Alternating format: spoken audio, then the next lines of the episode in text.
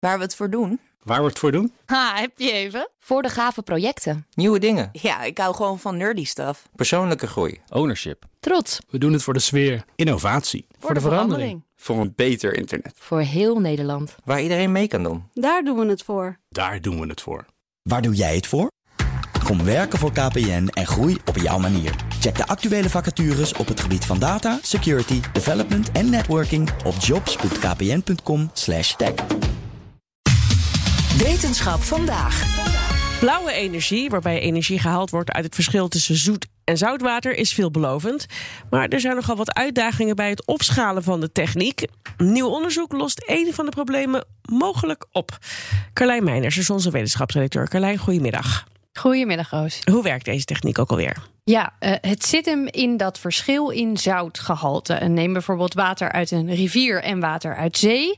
Daarvan verschilt het zoutgehalte behoorlijk. Uh, waarbij het zoutere water meer positief geladen deeltjes heeft dan het zoetere water.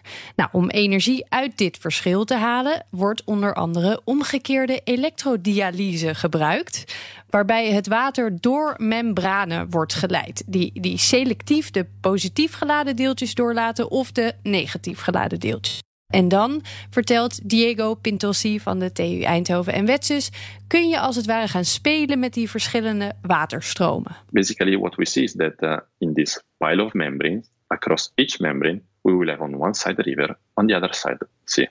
And uh, because of the properties of this membrane, when they are subject to this difference in salinity on the two sides, uh, voltage difference across the membrane is generated.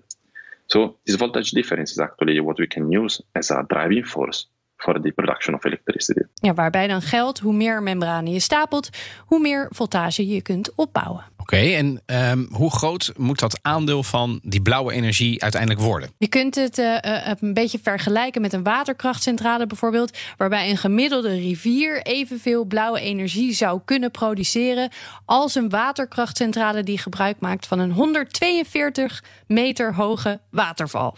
Nou kan de techniek nog geoptimaliseerd worden, het kan nog beter dan het nu is, maar als we nu zouden kijken naar het aandeel van blauwe energie, the estimate is that it's about uh, 3% of the global electricity consumption. Now, 3% may sound like it's not so much, but 3% of the global electricity consumption is enough electricity to power all year long Netherlands, Belgium, Luxembourg, Italy en Portugal. Dat is dus behoorlijk wat bij elkaar al. Ja, inderdaad. Um, maar het zou dan dus wel één van meerdere oplossingen moeten zijn. Want in, in de transitie, zoals dat dan natuurlijk zo mooi heet, Carlijn, hebben we wel meer ja. nodig dan alleen dat. Ja, precies. Als je, en als je het vergelijkt met zonne- en windenergie, heeft het wel weer een voordeel. Want uh, daarvan fluctueert de opbrengst natuurlijk. Ah, want het weer speelt een rol, dag-nacht speelt een rol. Blauwe energie is wat dat betreft stabieler. Dat is er in principe altijd. Oké, en hoe zit het dan? Gebruiken we het op dit moment nog niet echt veel? Hè? Dus het is nog niet goed genoeg? Of is er, iets met de business case? Wat is er aan de hand? Het is er op grote schaal nog niet. Er staat wel sinds 2014 een grote testinstallatie op de afsluitdijk, waar veel onderzoek wordt gedaan. He, daar kun je zoetwater van het IJsselmeer gebruiken en zoutwater van de Waddenzee. Uh, maar vooral de kosten zijn nog lastig. Uh, je hebt er behoorlijk dure membranen voor nodig. En dan heb je een beetje een cirkeltje ook waarin je belandt. Opschalen lukt pas als bewezen is dat de techniek rendabel is. En die kan pas op grote schaal bewezen worden. Als je het ook op grote schaal test, dat is lastig. Uh, maar goed, er gebeurt dus al een heleboel onderzoek. Um, waarin uh, in dit geval, in dit laatste onderzoek, is gekeken naar vervuiling van de membranen. Vervuiling van de membranen, want dat, dat is ook een van de uh, uitdagingen? Ja, dat is een van de uitdagingen naast kosten en uh, zoveel mogelijk opbrengst, energieopbrengst. Maar het is ook gelinkt aan die twee, aan kosten en opbrengst. Het is ook logisch dat het gebeurt, want in zowel zeewater als rivierwater zitten uh, ook een heleboel andere stoffen die in die membranen terecht kunnen komen. There can be uh, magnesium, sulfate, phosphate. But we also have, for instance, bacteria. We can have clay particles, and we can also have organic matter. All of these substances are going to interact with our membranes, and the uh, ability of our membranes to produce power is decreasing over time because of these interactions. Oké. Okay.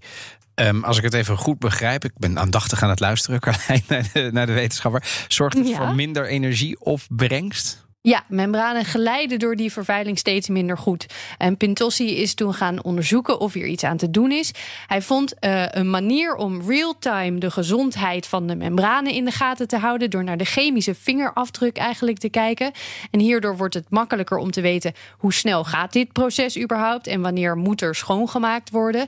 En hij vond ook een manier om de vervuiling en de afname van die opbrengst dus tegen te gaan. Waarbij hij een speciale molecuul op het oppervlakte van het membraan toevoegde, die ervoor zorgde dat er meer water aangetrokken wordt en daardoor ook minder vervuilende deeltjes. Is dan uh, het doel dat we de vervuiling helemaal kunnen oplossen uiteindelijk? Dat zou helemaal mooi zijn, want dan heb je die, die constant die maximale opbrengst. Maar 100% dat is niet heel realistisch.